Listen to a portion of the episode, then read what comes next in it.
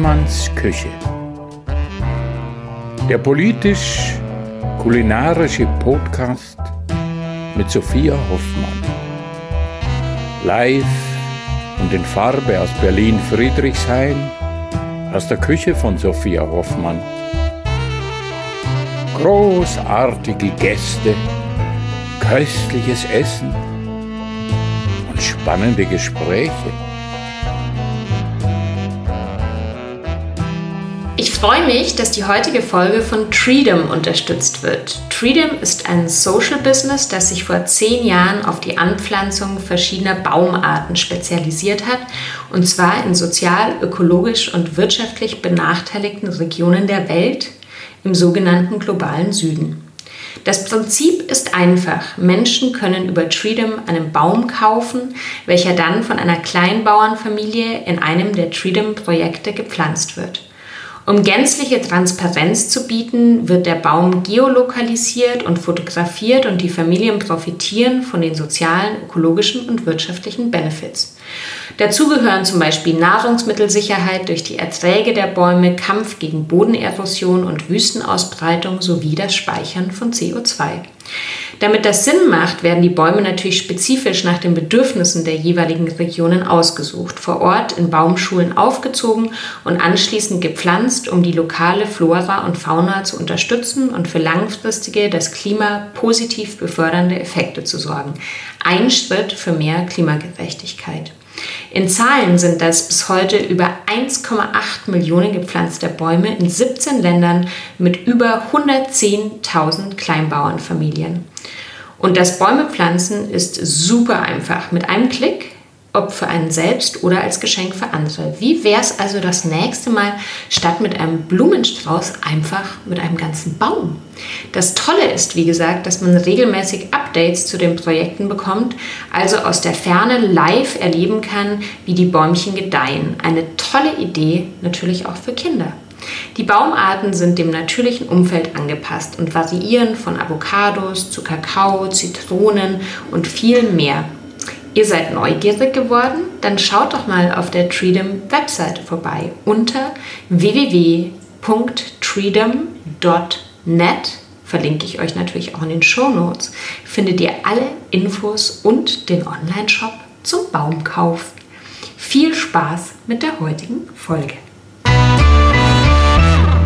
Hallo ihr lieben Menschen, ich freue mich, dass ihr wieder dabei seid in meiner purzelig, schnurzelig, gemütlichen Küche. Ich habe heute einen politischen Gast zu Gast, zu Gast, zu Gast. Das ist der liebe Georg Kössler, der in Berlin für die Grünen ähm, tätig ist, ähm, gewählt wurde. Und ich unterhalte mich mit Georg darüber, ja, was einen einfach ähm, bewegt, um selbst Politik zu machen, wie das funktioniert. Ich stelle wirklich auch so ein paar Dummy-Fragen. Ähm, wir sprechen natürlich über, wie kann man sich auch als Privatperson an Demokratie beteiligen. Was passiert gerade in Berlin so? Was sind die Bereiche, in denen er sich besonders einsetzt? Und ja, ich sag mal, mein Hundi-Kind Ella war bei der Folge ziemlich äh, aufgeregt, dass da so ein Gast da war, hat ganz schön Action gegeben im Hintergrund. Ich glaube, man hört es auch ein bisschen. Ähm, aber ja, das ist das schöne Atmosphärische am Podcast. Ich freue mich, wenn ihr Spaß habt an der Folge und wie immer freuen wir uns, wenn ihr ähm, das Abo-Knöpfchen drückt auf Spotify. Wir freuen uns, wenn ihr uns auf iTunes eine Bewertung schenkt und ich wünsche ganz viel Spaß bei meinem Gespräch mit Georg. Herzlich willkommen in Hoffmanns Küche. Ich freue mich, dass ihr heute wieder mit dabei seid. Ich habe heute einen Gast in meine Küche eingeladen und das ist Georg Köster. Der wird sich gleich noch selber vorstellen. Georg ist Politiker und ich möchte heute mit ihm natürlich auch über Essen reden, aber natürlich auch über Politik, über kommunale Politik. Und ähm, ja, was, was einen auch äh, dazu bringt, das zu machen. Ich bin sehr gespannt. Und ich sage noch kurz, was es heute zu essen gibt. Heute gibt es ein Risotto mit äh, Topinambur. Und zwar ähm, habe ich die Topinambur vorher gekocht, püriert und dann unter das äh, Risotto untergerührt sozusagen. Ein bisschen Weißwein ist auch mit drin, ist optional, kann man auch mit Gemüsebrühe machen. Und es sind karamellisierte Pekannüsse obendrauf und es gibt einfach einen Salat mit ähm, Äpfeln dazu. Im Hintergrund hört man Ella, den Hund, wie sie ähm, ja, äh, mit ihrem Spielzeug spielt. Aber wir lassen uns nicht ablenken. Letztes Mal hat sie, glaube ich, am Stuhl genagt. Schön, Georg, dass du da bist. Hallo, danke für die Einladung. Ich freue mich schon aufs Essen. Ja, genau. Du weißt, das ist die große Challenge, dass wir uns unterhalten und versuchen gleichzeitig zu essen. Ich weiß auch nicht. Vielleicht ändere ich das Konzept nochmal, aber vielleicht Probieren äh, wir mal. Ist das auch, ähm, muss es auch so sein. Du bist ähm, grünen Politiker, Abgeordneter ähm, im Berliner Senat. Ist das so richtig? Im Abgeordnetenhaus. Im Abgeordnetenhaus, ja. ja. Ähm, wie wirkt man das? ich bin da ja auch noch nicht so lange. Ich bin ja. seit 2016 okay. da drin. Also ich ähm, ist meine erste Legislaturperiode, auch wenn sie fast vorbei ist. Und ich sehe mich selber halt auch immer noch als jemand, der da jetzt ähm, ganz frisch dabei ist, versucht neuen Wind reinzubringen, das mal ausprobiert, auch wenn man nach fünf Jahren natürlich schon ein bisschen Erfahrung gesammelt hat. Und ich habe einfach bei der Grünen Jugend angefangen, früher, weil ich irgendwas machen wollte mhm. und hätte wahrscheinlich auch zur Greenpeace-Jugend oder zur BUND-Jugend gehen können. Ich wollte einfach irgendwas mit Ökologie machen. Und dann habe ich diese Parteigremien kennengelernt und war auf Bundesebene bei der Grünen Jugend, in Arbeitsgruppen von den Grünen. Und als ich äh, dann zurück nach Neukölln gezogen bin, 2011 oder 12, glaube ich, war kurz mal in Friedrichshain, habe ich, ähm, hab ich da bei den Grünen einfach angefangen und habe alles Mögliche mitgemacht, Arbeitsgruppen, Flyer verteilt und so weiter. Und 2016 haben die jemanden gesucht, der in Rixdorf kandidiert für sie. Mhm. Oder ich habe als erster ich, ich habe die Chance ergriffen und bin dann auch über die Landesliste der Grünen, also wir stellen ja eine Landesliste auf, und äh, da habe ich offensichtlich auch eine Rede gehalten, die Leute gut fanden und äh, die haben mich auf einen sogenannten sicheren Listenplatz gewählt. Mhm. Das heißt, ich wusste dann 2016 schon, wenn es nicht, komplett in die Butze geht, wusste ich eigentlich schon ab April, äh, dass ich ins Parlament komme. Voll gut. Magst du, magst du mal kosten? Ich wollte ja. gerade sagen, ich, ähm, genau. Ähm, hm. Was wollte ich jetzt? Ach ja, apropos, es gibt auch eine kleine ähm, Anekdote lustigerweise zu diesem ähm, Risotto. Das war, ich glaube, ich habe schon mal in einer anderen Podcast-Folge drüber gesprochen. Das war, ist quasi eine Reminiszenz an äh, das Gericht, das mein Freund uns ähm, oder mir quasi bei unserem zweiten Date gekocht hat, weil der hatte ja. damals so null Ahnung von vegan, muss man ganz ehrlich sagen, und hat sich das dann sehr kreativ ausgedacht, äh, die Topinambur da so drunter zu mischen. Und ich fand das sehr fand das sehr cool und ähm, das hat mich auf jeden Fall. Kannte Risotto eigentlich nur aus dem Restaurant. Ja. Und also mochte Risotto, aber habe es nie selber gemacht und habe ja. vor einem Jahr oder anderthalb, also ist auch wirklich noch nicht so lange her, ja. das erste Mal wirklich ähm, dank meiner neuen Freundin damals gestanden und wirklich so den Reis immer umrührt, immer weiter. Gerührt. Ja, und, ja. Äh, und das richtig ordentlich gemacht und habe dann auch versucht, zu Hause zuletzt immer mal was auszuprobieren. Manchmal mhm. funktioniert es, manchmal nicht. Manchmal ist ein bisschen zu viel Weißwein drin vielleicht. Ich habe äh, Fenchel eingekocht. Oh ja, das, das ist auch sehr lecker. Das war sehr gut. Mhm. Aber nie mit äh, karamellisierten Pekannüssen mhm. oben drauf. Das ist jetzt so ein bisschen. Wie gesagt, ist jetzt ist nicht meine Idee ursprünglich. Ähm, du bist äh, du bist Berliner. Ja. Du bist gerade von deinen Eltern gekommen. man muss vielleicht dazu sagen, die Folge wird wann anders ausgestrahlt, aber wir haben noch Ostermontag heute. Äh, du hast mir einen Osterhasen mitgebracht, also du bist hier aufgewachsen. Genau, meine Eltern wohnen am Stadtrand in einem gemütlichen Einfamilienhaus, was sie sich in den 90ern irgendwann mal gebaut haben. Davor haben sie hier um die Ecke in Friedrichshain gewohnt. Mhm. Und äh, dann habe ich eine behütete Ostberliner Schuljugend in den mhm. 90ern mhm. gehabt und bin nur zum Studium mal weggegangen nach Erlangen. Mhm. Ich wollte die große weite Welt sehen und ich dachte, Bayern ist schon so das Extrem, weil dann auch nur Franken. Genau, und in Schweden dann nochmal ein Austauschjahr und bin dann aber fürs Diplom zurück nach Berlin 2008 und seitdem eigentlich hier. Okay. Aber lustigerweise, als ich bei den Grünen angefangen habe, weil ich ähm, aus Bayern kam und dort bei der Grünen Jugend war, haben die mich alle Schorsch genannt. Ach. Mhm. Und dann kam ich nach Berlin und es hieß schon, der Schorsch kommt nach Berlin. Und bis heute passiert mir das bei den Grünen, dass Leute sagen, wie du bist aus Berlin. Ich dachte immer, du bist aus Bayern, das weil dieser lustig. Spitzname so ein bisschen mir anhing. Mhm. Weil du sozusagen da deine, deine politische Karriere gestartet genau. hast. Äh, äh, äh. Ich versuche nicht so zu Berlinern. Meine Mutter hat mir früher erklärt, das macht man nicht. Wir reden noch Hochdeutsch. Aber wenn ich am Stand stehe und mich so mit Urberlinern unterhalte oder im Stadion, dann kommt es so richtig raus, dann wird es immer schlimmer. Ich finde das, äh, also das ist nochmal ein ganz, das ist jetzt nicht unser Kernthema heute, aber ich finde es eigentlich ein total spannend. Du kannst ja auch, achso, magst du für den Salat noch ein Schüsselchen haben oder magst du einfach mit reinschmeißen? Ähm, äh, dieses ganze, wie soll ich sagen, dieses, dieses Dialektthema und was man auch im Laufe seines Lebens so für verschiedene, äh, na, je nach seinem Wohnort irgendwie für Dialekte durchläuft, finde ich auch so lustig, weil ich wohne jetzt schon seit zwölf Jahren in Berlin und war davor in Wien und komme aus Bayern, also komme aus München, habe aber nie wirklich Dialekt gesprochen, weil, weiß ich nicht, das, also München ist ja nicht so wie in anderen Teilen von Bayern so ein, so ein starker Dialekt irgendwie. Aber natürlich habe ich dieses gerollte R, das immer Ja, so das durchkommt. ich nicht bis heute. Das, also, ne, und das bleibt wahrscheinlich auch. Und ich merke aber auch total, je nachdem, wo ich bin, kommt das, also wenn ich wo ein paar Tage länger bin, dann falle ich auch. Und, äh, bei mir ist es noch viel stärker mit Wien, weil da habe ich halt fünf Jahre gelebt und habe mich immer gesagt, ich werde nie so reden, das ist ja total komisch, wenn ich als Deutsche irgendwie und so, aber klar, irgendwie nach zwei Jahren ist alles leibernd und dann. Und, und ich, ich merke nur immer, also was man, was man dann auch selber für so ein, so ein sprachliches Chamäleon wird. Ne? Also ich kann sehr gut Hochdeutsch sprechen, aber ab und zu sagen dann Leute, kommst du aus Franken, weil halt dieses R so durchkommt. Das habe ich mir auch schon gedacht bei Ja, dir. Das äh, ist mir äh, auch schon mal ein, zwei Mal aufgefallen. aber ja. Früher Dialekte, also ich habe die auch, wenn ich irgendwo bei, bei Freunden im Rheinland oder im Norden, dann nimmt man so ein paar Worte an Mhm. und das ist irgendwie ganz spannend, aber eigentlich redet man Hochdeutsch. Man ist ja gut erzogen, hat eine gute Bildung genossen und ist ja sowieso voll international. Ja, so Ja, Kind ja, der ja. 90er dann mit Schulaustausch hier und da, wir sind ja alles, alle global. Und das war irgendwie bäh, so Dialekt. Und dann habe ich auch diese Leute da in Franken und in Bayern kennengelernt. Und die haben mit so einem Selbstbewusstsein ihren Dialekt Mhm. rausgehangen. Und für mich war das wirklich total vom Land und dachte, das könnte er hier in der Uni doch nicht machen.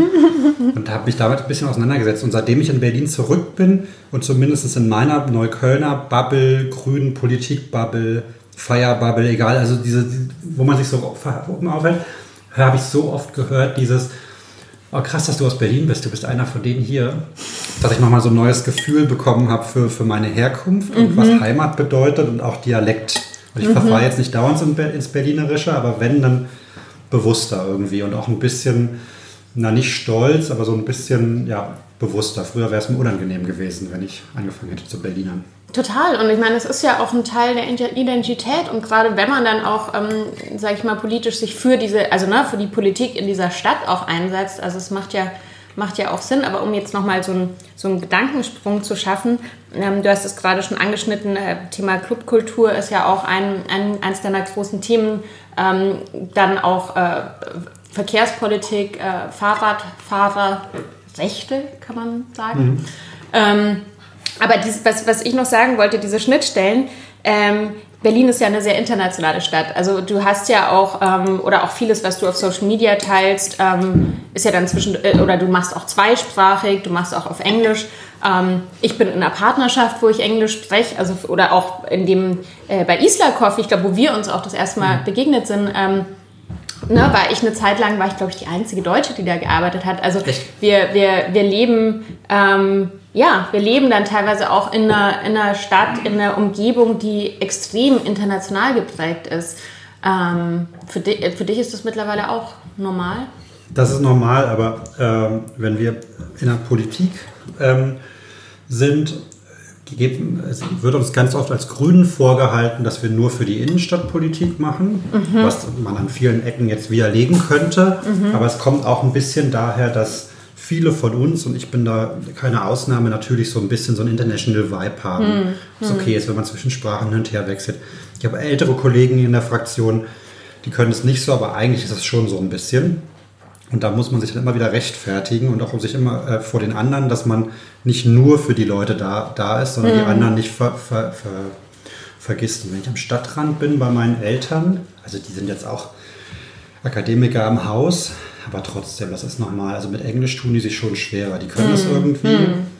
Ähm, die Stadt ist da schon sehr unterschiedlich in den verschiedenen Ecken. Und die Stärke ist ja eigentlich das zusammenzubekommen. Das ist ja so eine Gratwanderung, ne? Weil einerseits äh, ist es eine, ein, ein gewisse ähm, Teil der Bevölkerung, die halt, das ist ja eh ein Riesenthema, ist es okay, dass jetzt Menschen mit Englisch durchkommen, nicht richtig Deutsch äh, lernen oder nicht müssen, weil sie vielleicht auch ein gewisses Privileg durchaus haben, jetzt auch auf dem Arbeitsmarkt und so, ne?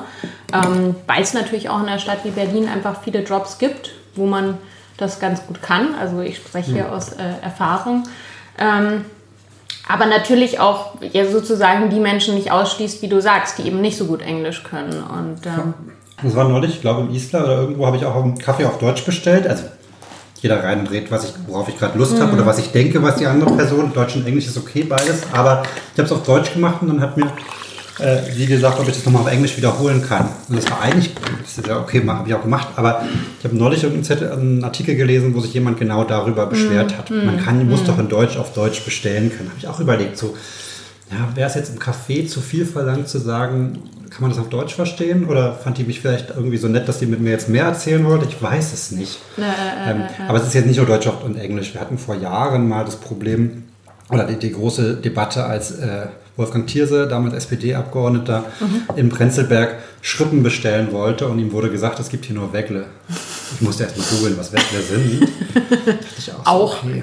Also, ihr könnt es ja nennen, wie ihr wollt, aber wenn man Berlin Schrippen bestellt, zumindest soll man kein Augendrehen bekommen. Da war ich dann wirklich Team Tiersen mhm, in, mhm. der Beziehung. Nee, aber das ist mir noch nicht so klar, inwiefern man von Leuten, die international sind und hierher kommen und hier leben, verlangen sollte, dass sie Deutsch lernen. Mm, mm, Oder der Comedian mm. Daniel Ryan Spalding, mhm. der, der ein sehr schönes Video über dich gemacht hat. ich muss das in den Show Notes verlinken. Der ist super, der ist super nett, aber der lernt dann auch kein richtiges Deutsch. Ja. Aber er sagt, er braucht es nicht. Und ich bin immer so hin und her gerissen. Ja, aber wenn man dann beim Finanzamt ne, mal irgendwie genau. reden muss oder mit Visum.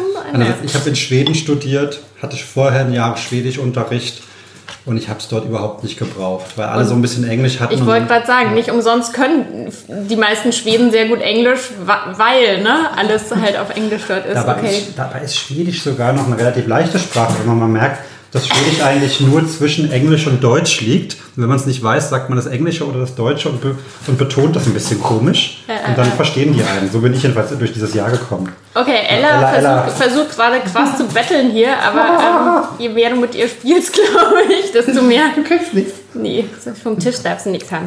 Das ist genau, das zieht sich ab jetzt auch durch alle Podcast-Folgen, dass ich äh, immer, sie schaut wahnsinnig süß, schaut sie einen an, mhm. aber ähm, sie kriegt nichts. Ähm, genau, aber lass uns, lass uns ein bisschen äh, konkret äh, über das Thema ähm, Politik leben und auch, äh, ja, auch das Bürgerinnen-Thema sprechen. Und da habe ich eine ganz konkrete Frage. Ähm, wir haben ja dieses Jahr auch Wahlen in Berlin. Hm. Ähm, wer darf wählen? Äh, wie ist das mit hier EU-Bürgern und ab wann und wie lange müssen die hier?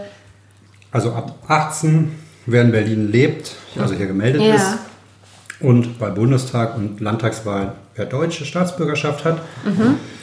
Bei den Kommunalwahlen, das sind bei uns die Bezirke, mhm.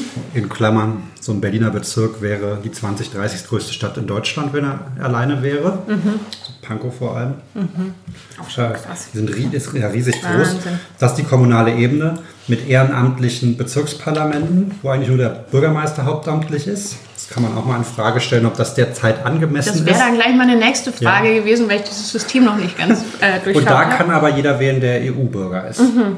Wir diskutieren auch gerade bei den Grünen, inwiefern es Sinn macht, Wahlprogramm komplett auf Englisch zu machen und diesmal mhm. nicht nur einen englischen Flyer, weil einfach so viele Leute mhm. hier wohnen, die auch Lust mhm. haben, sich zu engagieren oder zumindest wählen zu, sich zu informieren und wählen zu gehen, die Deutsch äh, noch nicht so gut können. Mhm. Und bei mir in Neukölln hast du natürlich noch andere Sprachen, wo man dann gucken muss, in welche man übersetzt vielleicht, mhm. obwohl sie vielleicht die deutsche Staatsbürgerschaft haben, ist ihnen vielleicht eine andere Sprache doch näher. Mhm. Das überlegen wir gerade, ob man das ein bisschen internationaler gestaltet. Da gibt es aber auch die Stimmen, die sagen, nee, eine Wahl in Deutschland, zumindest dafür, die Unterlagen sind eher in Deutsch. Berlin ist da halt echt so ein Sonderfall, ne? Also das... Äh Diese... Ähm, das ist äh, eine Wissenschaft für sich, die Verwaltung in Berlin und wie mhm. die aufgebaut ist. Berlin ist selber ja ein Bundesland und eine Kommune. Mhm hat aber diese riesengroßen Bezirke. Mhm. Und genau wie zwischen Bund und Land die Sachen aufgeteilt ist, wer ist für was zuständig, ja, wer kriegt welche Steuern, wer darf was erlassen, Bildungspolitik ist Ländersache, Verteidigungspolitik Bundessache, so zum mhm. Beispiel, gibt es diese Aufteilung auch mehr oder weniger zwischen Bezirken und Land. Mhm. Hundertprozentig verstanden habe ich sie natürlich auch noch nicht im Ganzen in allen Feldern, aber zum Beispiel das Jobcenter ist auf Bezirksebene. Mhm. Und äh, verkehrliche Maßnahmen sind auf Bezirksebene. Außer es ist eine große Straße, dann ist es auf Landesstraße. Okay, wenn die zum Beispiel durch mehrere Bezirke Genau. geht. Aber die B1 jetzt hier, Karl-Marx-Allee, ist zum Beispiel eine Bundesstraße. Und das muss dann Mhm. Das ist auf Bundesebene Genau, und deshalb ist das auch so ein, reden wir vielleicht auch noch Ja. drüber. ähm, ja, krass. Okay, das ist wirklich so themenspezifisch aufgespaltet. Mhm. Wow. Genau, und es gibt ja auch noch Bürgermeister in den Mhm. Bezirken. Und was machen die dann genau oder was haben die auch für Befugnisse dann überhaupt? Die Bürgermeister sind im Endeffekt in, auf den Bezirken Verwaltungsbeamte und die Chef, Chefs der Bezirksverwaltung. Das sind schon ganz schön ähm, mächtige, aber auch ähm, eingefahrene Schiffe, also so, so Tanker, die zu äh, reicht es nicht, wenn mal, mal ein Grüner ans Ruder kommt, das dauert, um sowas zu verändern. Vor allem sind die Bezirke in den letzten Jahren absolut kaputt gespart worden. Also Berlin war ja lange Pleitekommune. Und da hieß es immer, der Bezirk, der es am billigsten macht, der setzt den Benchmark für alle Bezirke. Wenn ein Bezirk also irgendwie seine Bäume nicht richtig gewässert hat oder dafür einfach kein Geld hatte, dann wurde danach gesagt, guck mal, die brauchen für die Baumbewässerung aber weniger Geld, jetzt kriegt ihr alle weniger Geld. Das war die Logik der Jahre. Das ist ja äh, totale, totale Höllenfahrt irgendwie. Das kann ja nur schief Unter. Rot-Rot-Grün, das lag jetzt nicht an Rot-Rot-Grün, sondern auch am Wirtschaftsausschwung, hatten wir jetzt zweimal einen Haushalt aufgestellt. Wir stellen alle zwei Jahre einen Haushalt auf. Fürs Land und auch für die Bezirke, äh, der immer gewachsen ist. Als ich Abgeordneter war, waren es 25 Milliarden Haushalt im ganzen Land. Jetzt sind wir bei 33 Milliarden. Also da ist wirklich viel mehr Geld in der Kasse. Weil auch mehr Geld, Geld auskam. Und die Verwaltung auf Landes- und auf Bezirksebene, die ist gar nicht in der Logik drin, dieses Geld auszugeben. Die gucken halt, die sind immer noch in der Logik, oh Gott, müssen wir es wirklich ausgeben? Ist der Antrag vielleicht falsch? Dann wird er nicht stattgegeben. Können wir es nicht billiger machen? Und das ist ein ganz, ganz großes Problem für ganz viele rot-rot-grüne Projekte. Schulbau, aber vor allem Fahrradwege. Klimaschutzmaßnahmen haben wir 100 Millionen eingestellt. Davon liegt die Hälfte noch rum, weil einfach Weil die Logik der Verwaltung so ist. So, so, So- immer so noch nach ist diesem man- alten Prinzip Man kann den arbeiten. einzelnen Leuten nicht mal einen Vorwurf machen. Mhm. Da sitzen teilweise richtig engagierte Leute und mehr und mehr junge Leute auch, die anfangen. Aber die Logik, auch wie abgerechnet wird in so einer Bezirksverwaltung, ist noch billig, billig, billig. Und das ist so ein Rat, was man jetzt irgendwie mal ändern muss oder umschalten muss. Und wird es für die nächste Legislaturperiode auf jeden Fall eine Aufgabe werden, wer da Mhm. auch mal dran ist. Lass uns doch mal über positive Dinge sprechen. Nein, ich weiß, dass ich, ähm, also ich meine, wir sprechen jetzt von Neukölln, aber ich weiß, dass ich ähm, bei, den, bei den Fahrradwegen zum Beispiel was tun soll und dass du da auch sehr aktiv warst. Ähm, es gibt ja jetzt auch, ähm, habe ich jetzt hier gerade letzte Woche gesehen, es gibt ja auch diese große Initiative für, eine, für ein autofreies Berlin und, und solche verschiedenen Geschichten. Was ist denn wirklich was, was schon passiert und worüber man sich vielleicht auch mal ein bisschen freuen kann? Also es ist ja wahnsinnig viel passiert. Das Ding ist nur, dass Rot-Rot-Grün mit einem wahnsinnigen Koalitionsvertrag ins äh, Rennen gegangen ist, äh, damals gestartet hat. Man hat sich ganz, ganz viel vorgenommen und eigentlich viel zu viel. Also man hatte den politischen Willen, man hatte das Geld plötzlich, aber einfach nicht die, die Umsetzungspower. Und einen neuen Zebrastreifen zu machen in Berlin dauert elf, äh, irgendwie, hat der Tagesspiegel mal ausgerechnet, sind irgendwie elf Monate oder zwei Jahre, weil so viele Behörden gefragt werden müssen. Wow. Liegt da noch irgendeine Leitung, will vielleicht irgendjemand anders was machen, muss man Anwohner beteiligen, weil drei Parkplätze wegfahren. Und das zu beschleunigen, wird alles so pro Themenfeld gemacht. Baumbewässerung, äh, Zebrastreifen, aber es gibt keine super Lösung. Wir haben ein paar Sachen richtig groß. Also am bekanntesten wahrscheinlich das Mobilitätsgesetz. Da gab es diesen Fahrradvolksentscheid, der sich dann auch so ein bisschen Richtung gesamte Mobilitäts, Mobilität sollte verändert werden. Der erste Teil des Mobilitätsgesetzes war aber Fahrradteil, jetzt kam noch Fußgängerteil, Wirtschaftsverkehrteil dazu. Und da ist per Gesetz festgehalten, dass auf allen großen Straßen es einen zwei Meter breiten Radweg geben muss und der muss geschützt sein. Und das ist in manchen Straßen schon echt eine Ansage, weil da fallen dann einfach auf jeder Seite eine Autospur weg. Das ist äh, Kampf um die Straße, der, der gesetzlich geregelt ist, dass das den Fahrradfahrern zufallen muss. Und mit dem Mobilitätsgesetz Teil 2 Fußgänger sind noch ein paar Regelungen, dass Ecken nicht zugeparkt werden dürfen, Bordsteine abgesenkt werden müssen. Das sind richtig coole Sachen, die drinstehen. Allein die Umsetzung passiert dann nicht von heute auf morgen. Aber eigentlich ist es. Wenn eine Straße irgendwo angepasst werden muss, muss das gemacht werden. Und der, der, der wichtigste Satz in diesem Gesetz, und der hat uns sehr, sehr viel Kraft gekostet, den ähm, von gerade von der SPD zu bekommen, ist, der Vorrang liegt immer beim fließenden Verkehr gegenüber dem ruhenden Verkehr. Mhm. Und fließender Verkehr sind Autos, Busse, aber auch Fahrräder. Mhm. Und ruhender Verkehr sind Parkplätze. Mhm. Das heißt, wenn es irgendwo einen Konflikt gibt, fällt nicht irgendeine Spur weg, sondern Parkplatz. die Parkplätze. Mhm. Das ist jetzt eine schlechte Nachricht für alle, die ein Auto haben und einen Parkplatz mhm. suchen in mhm. Berlin. Aber die Idee ist ja natürlich, dass die Leute, die darauf angewiesen sind, es auch leichter haben und leichter einen Parkplatz finden, weil alle, die nicht darauf angewiesen sind, keinen mhm. haben. Die, die am Stadtrand wohnen, sollen mit öffentlichen oder mein Papa jetzt meistens fährt mit dem Fahrrad rein in die Stadt. Ja, zumindest bei gutem Wetter geht das und natürlich vermehrt auf Sharing-Dienste setzen. Ich wollte gerade sagen, das ist natürlich dann eine Komponente davon, ne? dass man irgendwie, man kann ja nicht, man kann ja auch nicht von heute auf morgen sagen, wir wollen eine autofreie Stadt und sich dann nicht überlegen, wie es umgesetzt wird. Aber, ähm, aber zum Beispiel, und das ist jetzt ganz banal, was, was mir einfach als Fahrradfahrerin auffällt, ähm, und ich habe das wirklich so verstärkt die letzten fünf Jahre. Also wenn wir jetzt Sommer in Berlin haben und es ist schönes Wetter, die, die platzen ja aus allen Nähten, die Fahrradwege. Ne? Also die, es ist so exponentiell höher, die Zahl der, der FahrradfahrerInnen, als der Platz. Das steht ja in keinem Verhältnis mehr. Ähm, und ich habe dann mal zum Spaß immer mal wieder so Fotos gemacht, ne, wo man dann so Fahrradwege oder, oder wo dann irgendwie eine Hecke drin steht oder ein Baum oder so gerne auch mal. Aber das ist das Schwierigste. Also diese, diese Umverteilung des öffentlichen Raums. Mhm. Wenn du mit jemandem theoretisch drüber sprichst, du hier irgendwie 8 Quadratmeter Blech hat, kriegt mhm. umsonst oder für 1,50 da äh, im Monat oder, oder, so ist es den Raum und wir Fahrradfahrer im, warum kriege ich nicht so einen Raum? Ich würde da gerne Hochbeet dran machen. Theoretisch alle dafür. Emotionales Thema auch. Aber da die Hälfte der Leute oder ein Drittel, die noch ein Auto haben, die haben natürlich alle einen Grund, warum genau sie die Ausnahme sind. Mhm. Und wenn du irgendwo was verändern willst, gibt es eine Bürgerbeteiligung. Da haben wir Grüne uns natürlich auch für eingesetzt, wer wir das richtig finden. Mhm. Und 80 Prozent der Rückmeldungen sind, ja, aber die Parkplätze. Ja. Und ab und zu klappt aber so ein, das Richard, Richard Kiez in Neukölln, der soll umgeschaltet werden. Mhm. Da wohnen aber total viele junge Familien, die mit Lastenrad unterwegs sind oder hm. Studis oder so hm. Oder, hm. oder, Leute, die sich gar kein Auto leisten können. Und da hat es dann geklappt, bei so Bürgerinnenveranstaltungen so ein bisschen eine Stimmung zu kriegen, so ja, Parkplätze für Lieferverkehr, klar, oder für Leute, die da wohnen, darauf angewiesen sind, aber grundsätzlich muss das hier weniger werden. Es muss lebenswerter werden. Überall anders. Äh, die Karl-Marx-Allee wird umgestaltet jetzt, da wird, werden die Parkplätze auf dem Mittelstreifen weggenommen mhm. und da wird so leicht begrünt so im Sinne der Stadtplanung sieht total schön aus. Die Bilder, die sie da haben, macht Sinn, gibt auch genug Parkplätze drumherum.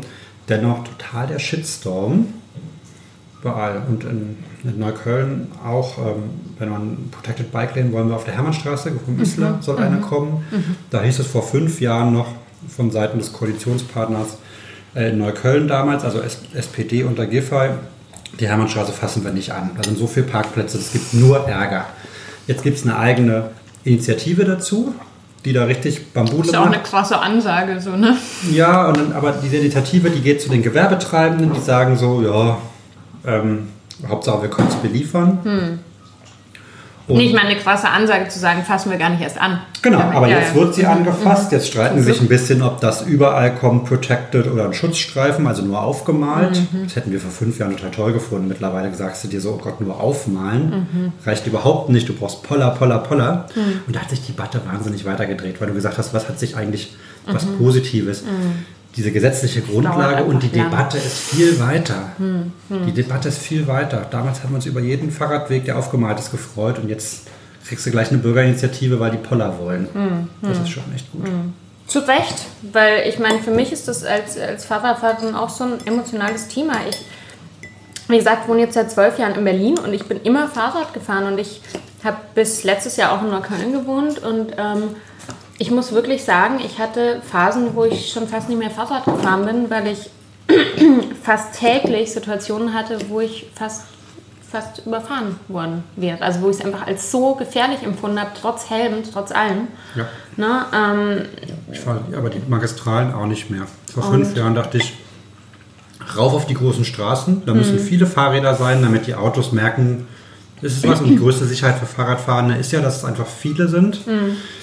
Nee, ich fahre ja. jetzt auch Weserstraße, Donaustraße, also diese Nebenrouten, weil mir genau, so gefährlich wo man dann ist. automatisch so Nebenrouten fährt, weil man äh, irgendwie weiß, für die eigene Psyche entspannt und ja. natürlich auch für die Gesundheit. Und das kann es ja irgendwie nicht sein. Also das ist ja echt... Äh, ja, und ich habe dann wirklich irgendwann so gedacht, so bin ich jetzt empfindlicher geworden oder ist der Verkehr aggressiver geworden oder ist, ich, ich weiß es nicht. Aber es ist ja wahrscheinlich wie bei so vielen Themen einfach eine sehr langsame Entwicklung, wo man dann manchmal von der anderen Seite das Gefühl hat, es, es tut sich irgendwie gar nichts, aber ähm, du sagst, es, die, die, die, Mühlen malen einfach sehr langsam. Und, äh ja, und also ich denke dann auch, bin ich empfindlicher geworden, bestimmt auch, man wird ja nicht jünger.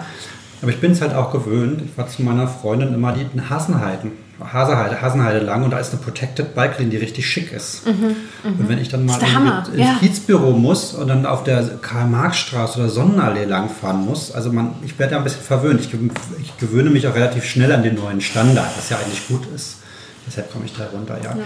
Also das dauert, der Umbau. Und, und wenn man dann, Entschuldigung, wenn man dann zum Beispiel mal in Kopenhagen Fahrrad gefahren ja. ist, ne? oder so, also ja. Ich war in Kopenhagen vor ein paar Jahren, habe mich aber gewundert, dass es da noch Autos gibt, weil es, weil es immer so als das leuchtende Beispiel, ja, ja, und dann bin ich da auch mit dem Fahrrad hin, äh, eine Fahrradtour nach Kopenhagen gemacht, bin dann da angekommen und so, hey, hier sind ja noch überall Autos, mehr Autos und mehr Touris, als ich dachte.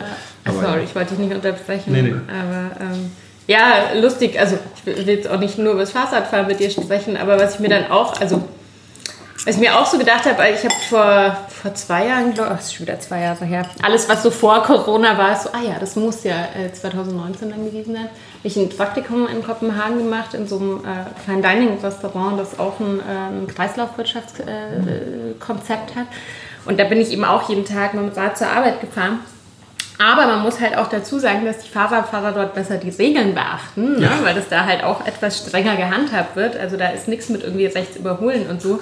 Und da habe ich auch immer so das Gefühl, wenn sich das irgendwann in Berlin weiterentwickelt, äh, ne, muss ich, also wie soll ich sagen, sehr viele fahren halt so, weil es so kacke ist, sage ich mal, erfinden irgendwie Reigen, Segeln, Schneiden, fahren bei Brot. Ich kenne das auch, ne, dass ich dann irgendwie denke, ah, ich fahre schon zwei Sekunden bevor die Ampel grün wird, weil ja. dann ne, werde ich nicht vom Auto und so. Oder über den Fußgängerweg so die Ecke mitnehmen, genau, weil da genau, muss man ja gar nicht an der genau. Ampel festhalten, weil man ist ja kurz Fußgänger.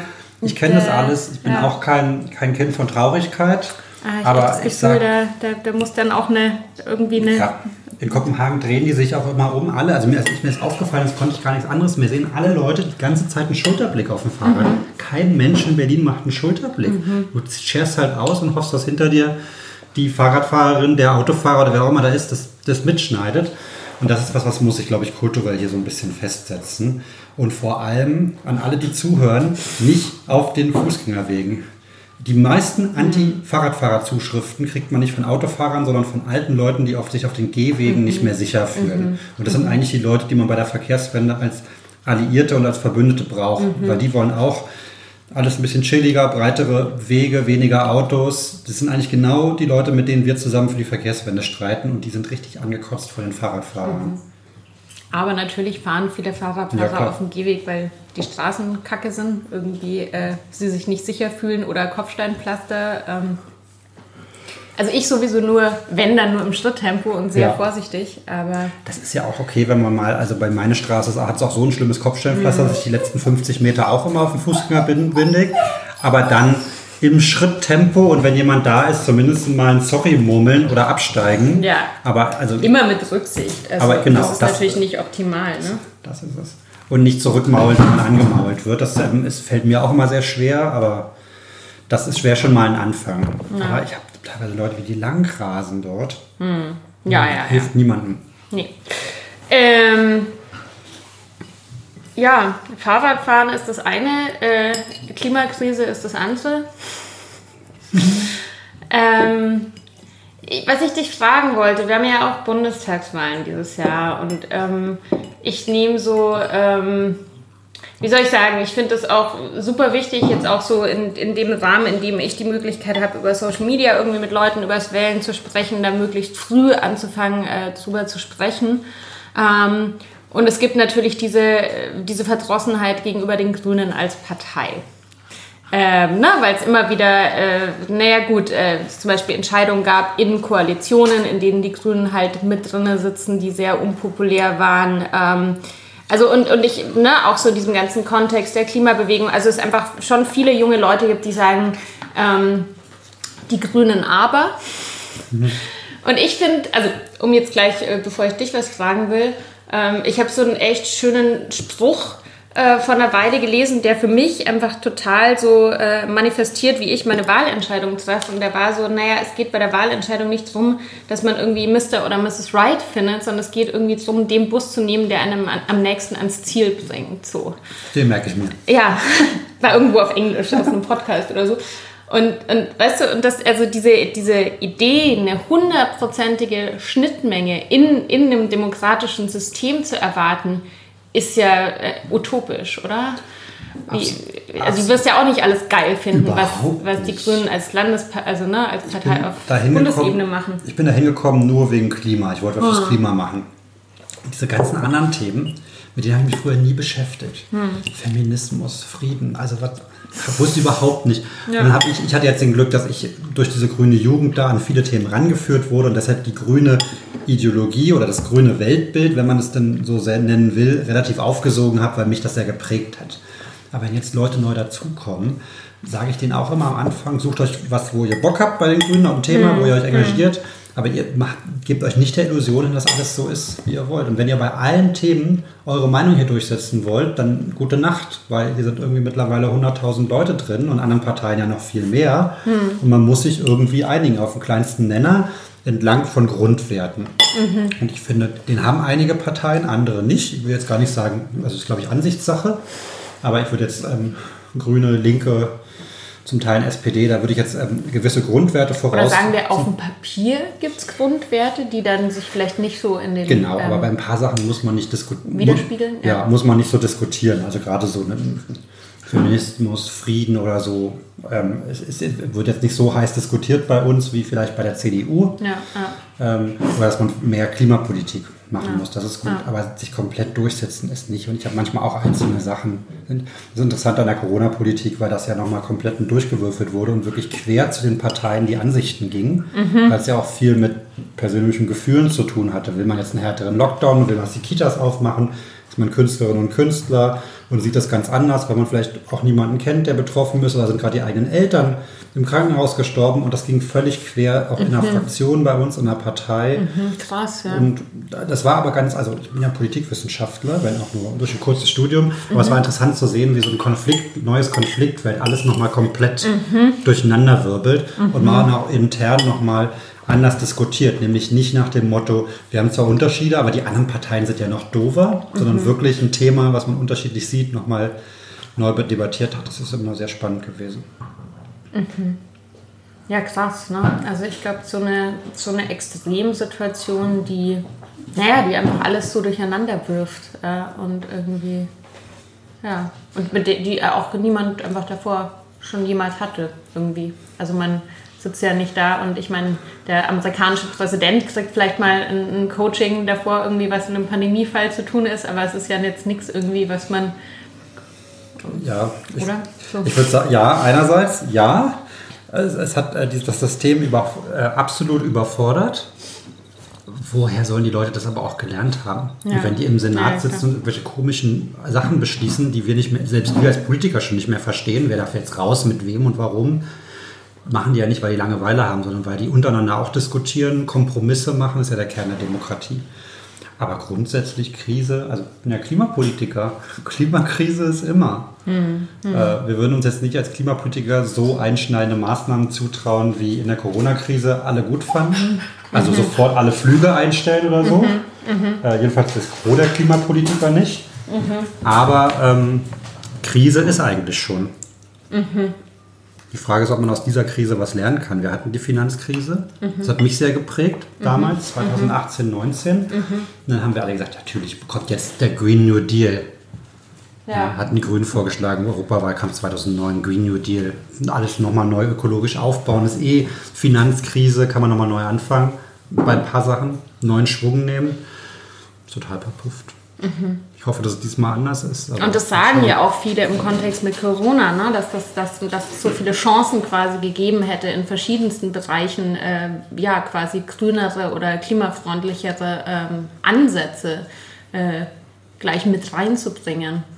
Ähm, Wir werden, wollen jetzt ein Konjunkturpaket auflegen in Berlin von, ähm, weiß nicht genau, wie, wie viel es dann wird und für was.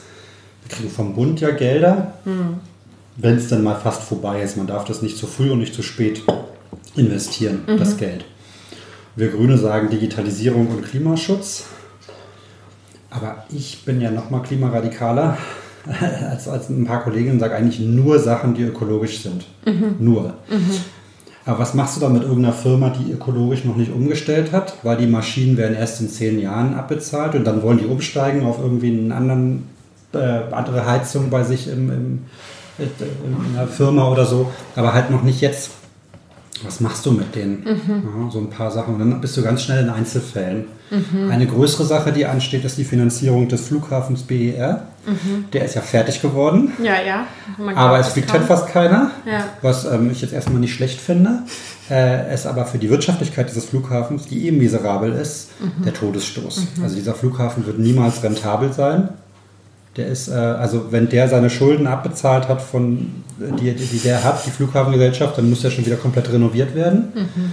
Und eigentlich muss die öffentliche Hand immer Geld nachschießen. Mhm. Und der Finanzsenator hat öffentlich schon gesagt, Berlin muss da seinen Anteil von wahrscheinlich 300 Millionen leisten. Weil sonst ist das Ding pleite und dann wird das verkauft an einen chinesischen Investor und haben wir ja auch nichts davon. So wird das begründet.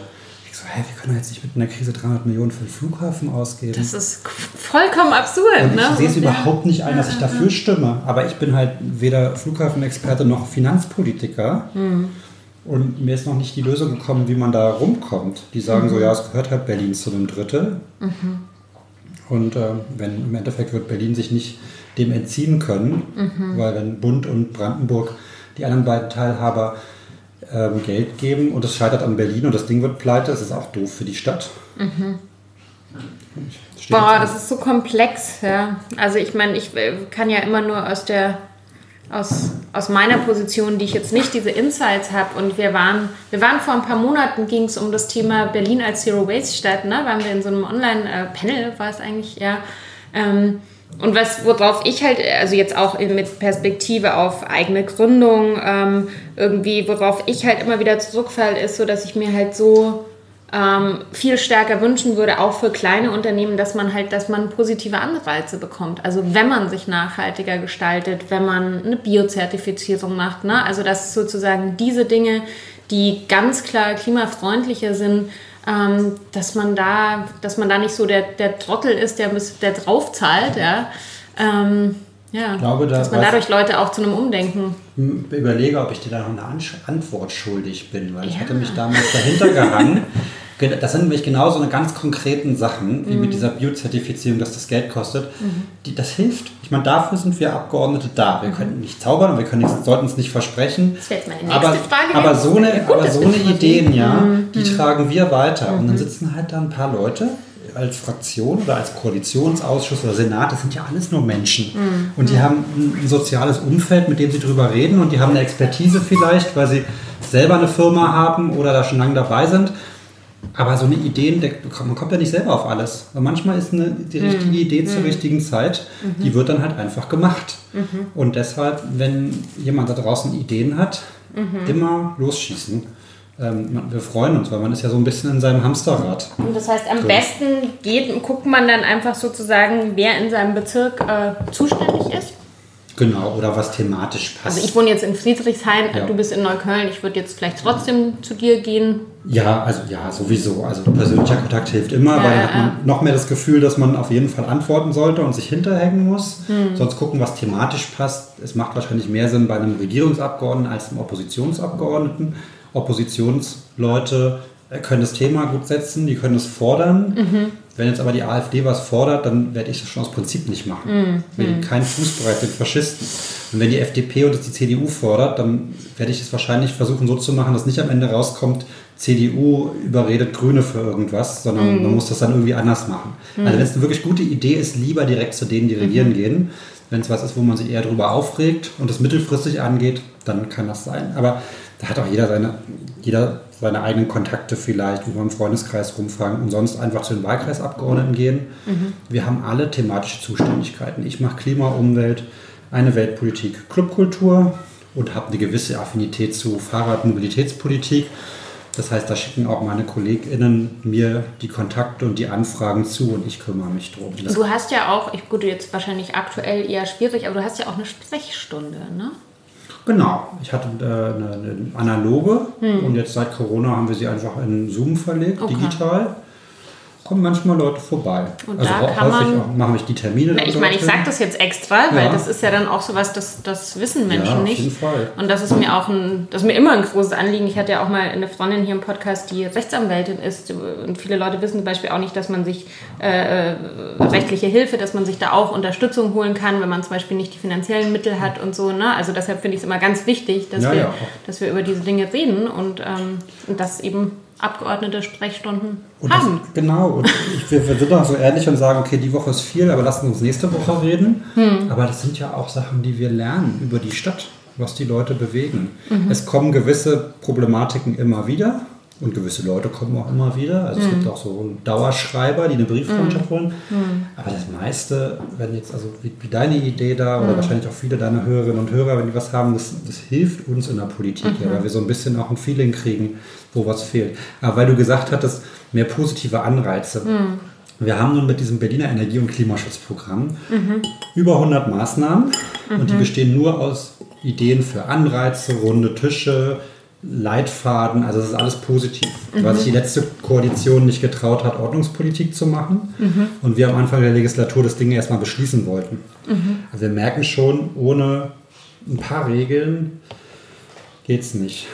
Also weil wir auch keinen festen CO2-Preis haben. Wir haben pro Jahr 10, 20 Millionen bereitgestellt für private Unternehmen für Klimaschutzmaßnahmen. Also nicht alles, was die sich ausdenken, sondern mit Schwerpunkten. Es flossen in den ersten Jahren genau 0 Euro ab. Und da habe ich so ein bisschen gesagt, gut, nur Geld bereitstellen reicht wohl nicht, weil die Leute andere Sachen zu tun haben. In ihrer Firma oder im Aufbau von einem Restaurant, Start-up Ja, und jetzt ja, ja. Da ist nicht überall jemand, der sagt, ich mache jetzt noch in den Abendstunden ein bisschen länger und überlege, was wir beim Klima machen können. Und ein bisschen muss man sie auch in die Richtung drücken und dann supporten. Und das ist jetzt gerade die, die Frage, vor der wir stehen in den nächsten ein, zwei Jahren mit dem nächsten Klimaschutzprojekt. Schreiben wir jetzt allen vor, ihr müsst auf eine erneuerbare Heizung umsteigen. Und dann, wenn man es ihnen per Gesetz vorschreibt, darf man nicht fördern. Also man muss das schlau kombinieren, man kann aber nicht genau das fordern, äh, fördern, was man gesetzlich vorschreibt.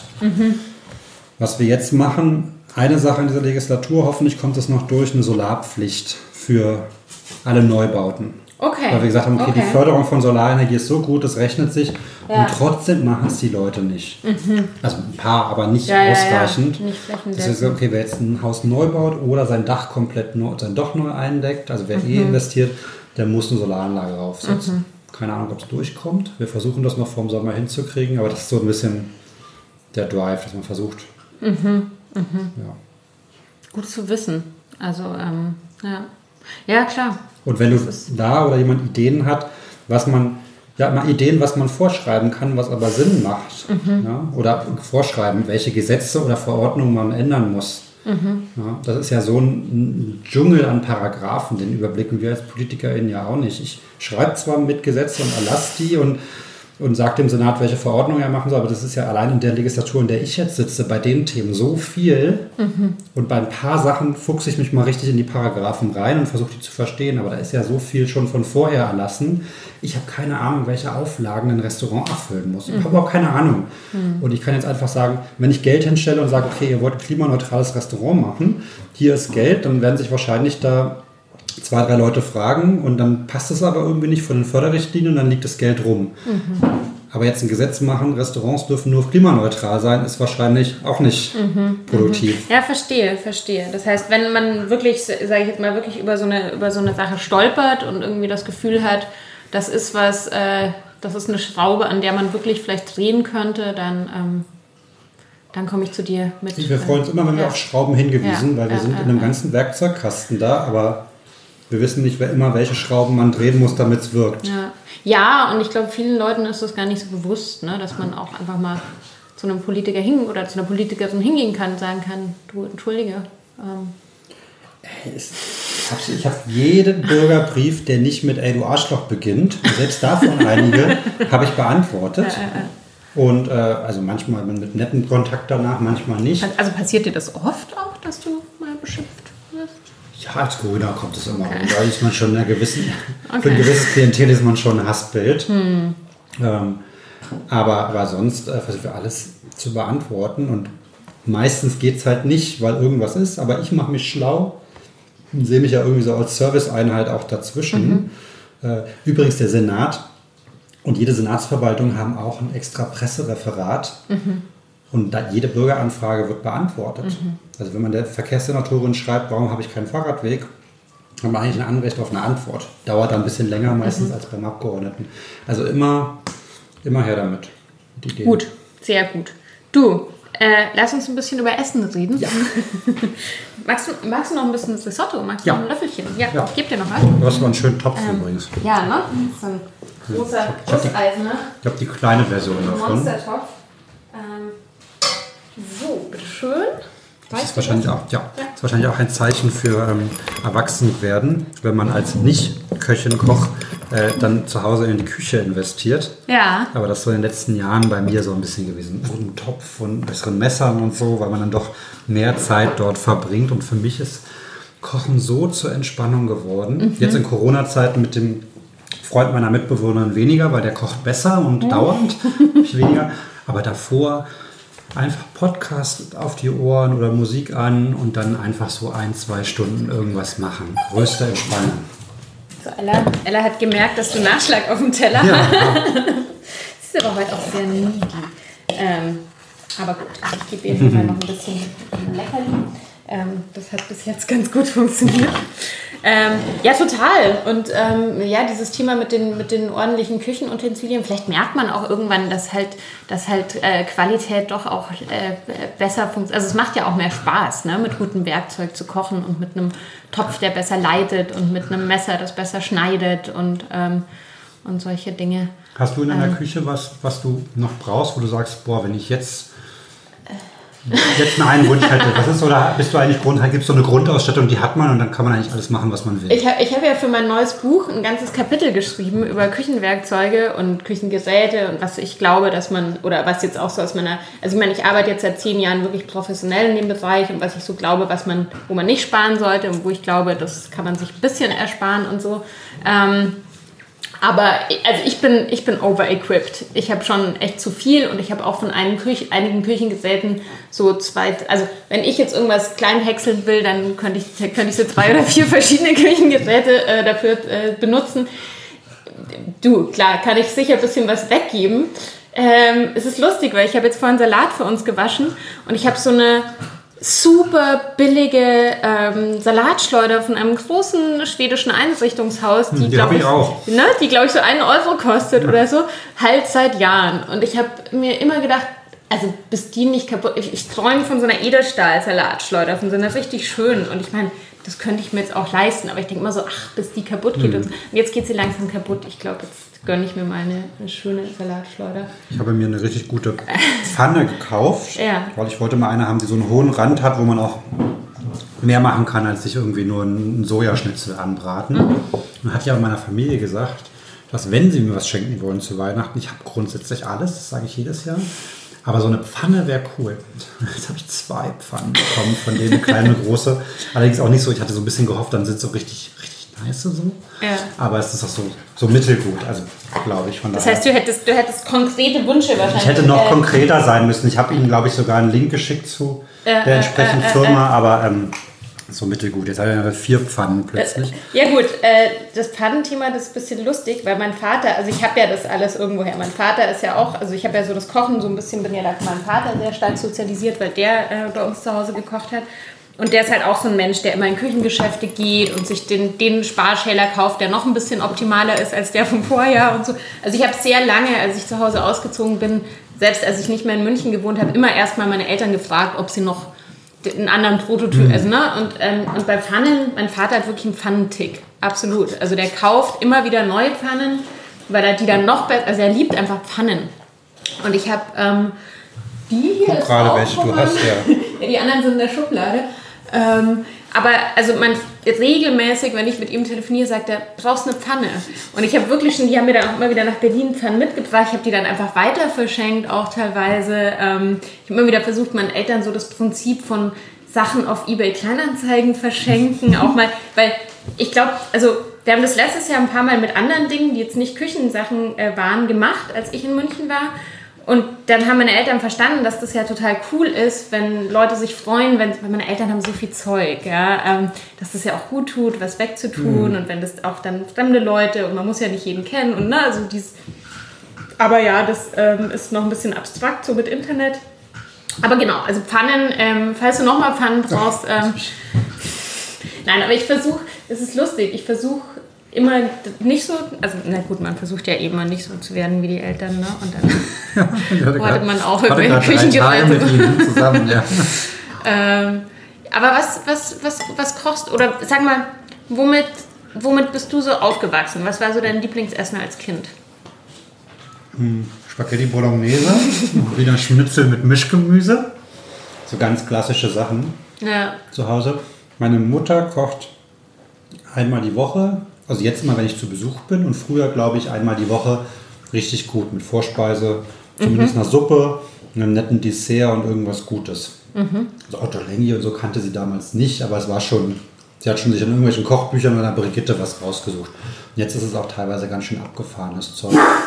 Ich äh, selber habe meine spezielle Soße, was glaube ich einfach eine, eine Soße Bechamel-Soße mit ein bisschen Gewürzen sind, mit denen ich äh, sämtliche Freundeskreise immer verwöhnt habe. Ja. Und dann meistens mit, mit ähm, einem Auflauf dazu oder, oder auch einer Lasagne. Ich habe immer sehr gerne Sachen gekocht, die in den Ofen müssen, ja. weil ich das Gefühl habe, ich kann schon die Küche aufräumen und eindecken und dann kommt nur das Essen raus. Es ist aber schon halb fertig aufgeräumt und das hat mir so ein ganz großes Gefühl, Gefühl von Befriedigung gegeben. Das finde ich schön, dass du das sagst mit der Bechamelsoße, weil ich habe, ähm, also in meinem neuen Buch geht es ja ums äh, intuitive Kochen und da habe ich ja auch so ganz wenige Rezepte und eigentlich nur so Grundrezepte drin, um halt ähm, äh, ja, die sozusagen so als Bausteine zu benutzen, dass man da halt, ähm, so ist es quasi sehr lustig, wenn mein Freund nebenher den, den Hund einfängt, um mit ihm Pipi machen zu gehen. genau, und da ist eben auch eine Bechamelsoße zum Beispiel dabei, weil äh, ich glaube, es gibt auch viele, also das Buch ist ja auch wirklich für Menschen, die das halt nicht so zu Hause gelernt haben oder die da auch eine hohe Hemmschwelle haben oder immer Angst haben, dass was schief geht. Also da steht dann auch ein Absatz genau, was man alles machen kann, damit Bechamelsoße keine Klümpchen bekommt oder was man machen kann, falls sie Klümpchen bekommt. Also auch ganz spezifisch auf so äh, Pannen, die passieren können. Ähm, aber das gefällt mir total gut, diese, diese ähm, ich bin ja auch jemand, die immer schon während dem Kochen die Küche aufräumt, also diese Idee, genau was mhm. zu machen, was in den Ofen muss. Und dann kann man wirklich eigentlich alles schon so tippitoppi entspannt irgendwie. Äh der schönste Moment, wenn ich Freunde einlade, und das habe ich jetzt auch seit anderthalb Jahren nicht mehr gemacht, wegen Corona, ist, alle sitzen, ich habe vorher aufgedeckt, keiner muss in der Küche, keiner soll in der Küche helfen, sondern alle sitzen da, haben schon alle irgendwas intus, haben eine gute Zeit und ich komme mit einem großen Auflauf oder einem großen mhm. Topf und stelle ihn in die Mitte und alle sind zufrieden und haben die, die große Augen und freuen sich. Mhm. Und sollten zumindest kurz, kurz so tun, als ob es ihnen ganz doll schmeckt. Das ist für mich so richtiges, richtiges Glück. Das total, total. Und, Boah, ähm, ich kann nicht nach Kochbüchern kochen. Ich habe ja. mehrere, ich habe es probiert, aber es fehlt immer irgendwas. Ich bin dann zu faul, wegen einer Zutat loszugehen. Dann habe ich aber irgendwas, was weg soll oder ich habe gerade Bock, so eine Fenchelknoll oder so. Dann denke ich mir so, ja, jetzt hier diese vegane Bolognese machen mit äh, Pilzen und viel Pfeffer oder irgendwas, aber eigentlich hast du diesen Fenchelknollen noch und eigentlich findest du sie geil. Dann kommt die da halt noch mit rein. Und dann hat man irgendwann gelernt, wie man das macht, damit das nicht, dass auch alles durch ist und alles gut ist.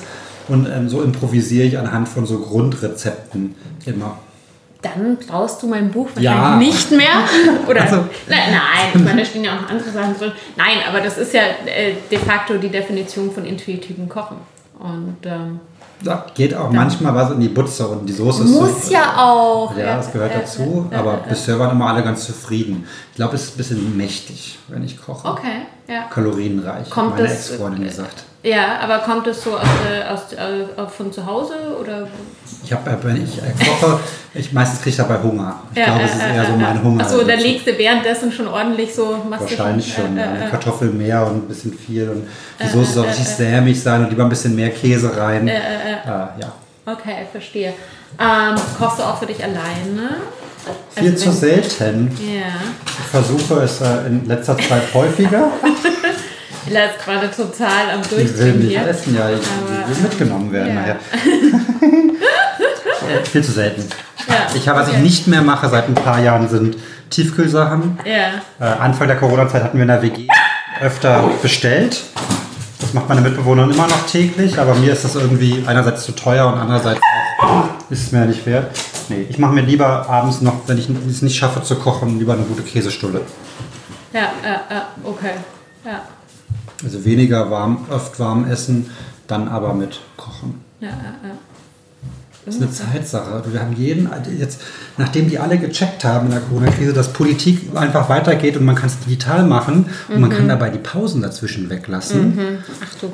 geht es einfach durchweg. Um 9 Uhr morgens die erste Videokonferenz, nicht jeden Tag, aber oft. Ich hab Seit Januar fast jeden Abend unter der Woche so einen 19 Uhr Termin, mal länger. Ja, am Anfang haben sie sich bei Corona ja noch zurückgehalten und dachten, okay, Videokonferenz machen wir nur eine Stunde, weil auf dem Bildschirm steht. Nee, wird völlig durchgezogen, hemmungslos. Uft.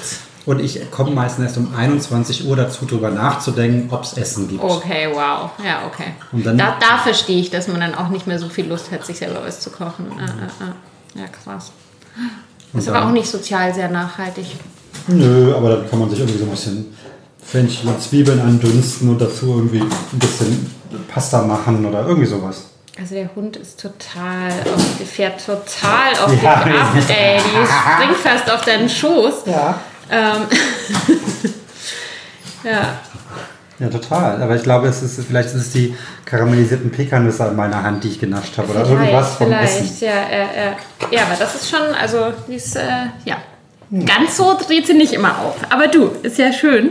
Ähm, genau, ich habe auch, glaube ich, nur noch. Ähm, so, doch, ich habe noch zwei Fragen an dich, die ich auch mal alle. Nein, ich habe noch zwei Fragen. Die ziehen wir jetzt noch durch. Ella, äh, chill mal. Ja, ich nehme Ella mit, ist kein Problem. Ich will auch einen Hund. Hallo da draußen, hat jemand einen Hund für mich?